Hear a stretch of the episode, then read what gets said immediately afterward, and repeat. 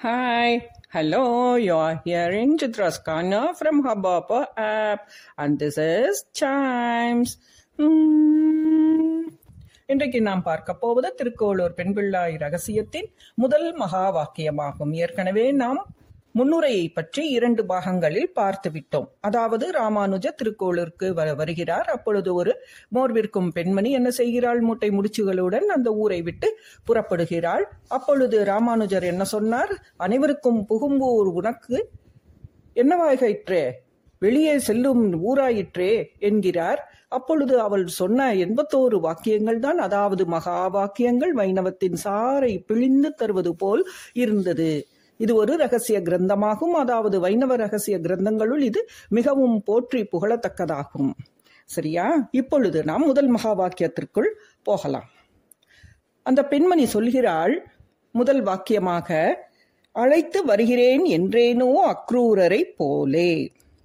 அக்ரூரர் யார்? அக்ரூரர் ஸ்ரீ கிருஷ்ணரின் தந்தையான வாசுதேவரின் சகோதரர் ஆவார் ஆனாலும் அவர் பணியாற்றியது க- கம்சனின் அரண்மனையில்.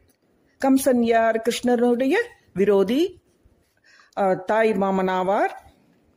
கம்சன் என்ன செய்கிறான்? முதலில் கிருஷ்ணருக்கு முன்னாடி பிறந்த குழந்தைகளை கொன்று விடுகிறான்.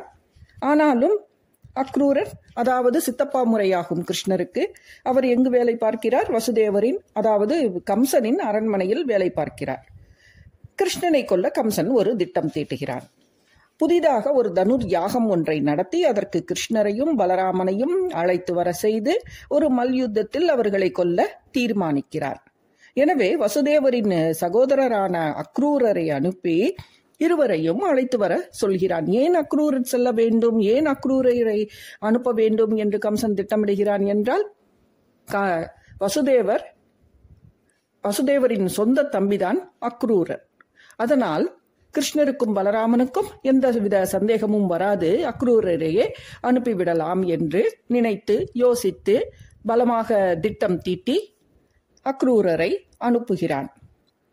ஆனால் அக்ரூரருக்கோ ஒரே சந்தோஷம். ஏனென்றால் எப்பொழுது கிருஷ்ணனை நாம் பார்ப்போம் பார்க்க போகிறோம் என்ன பேச போகிறோம் அவனை கட்டி தழுவோமா நம்ம அண்ணனின் மகனாயிற்றே நாம் அவனுடன் பேசவில்லையே. ஆனால் இங்கு கம்சனின் அரண்மனையில் வந்து கொ- மாட்டிக்கொண்டோமே.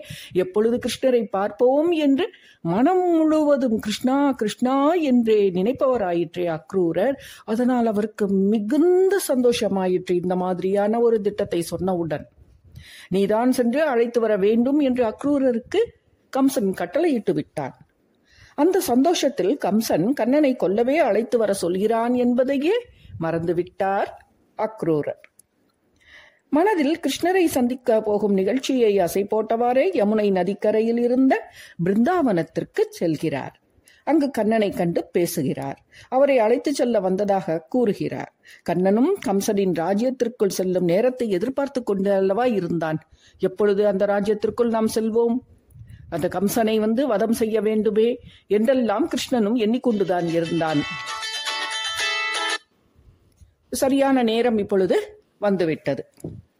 ஆகவே மறுபேதும் சொல்லாது பலராமனுடன் கிருஷ்ணனும் கிளம்பினான். இப்போது நந்தகாவ் என்னும் இடத்திலிருந்து கண்ணனை அக்ரூர தே தேரில் அழைத்துச் சென்ற வழித்தடம் உள்ளது. அதாவது இன்றைக்கும் அந்த வழித்தடத்தை நாம் பார்க்கலாம் என்கிறார்கள் பெரியோர்கள். அப்படிப்பட்ட அக்ரூரரை போல கண்ணனை அழைத்து வர போனவனா நான் என்று கேட்கிறாள் அந்த பெண்.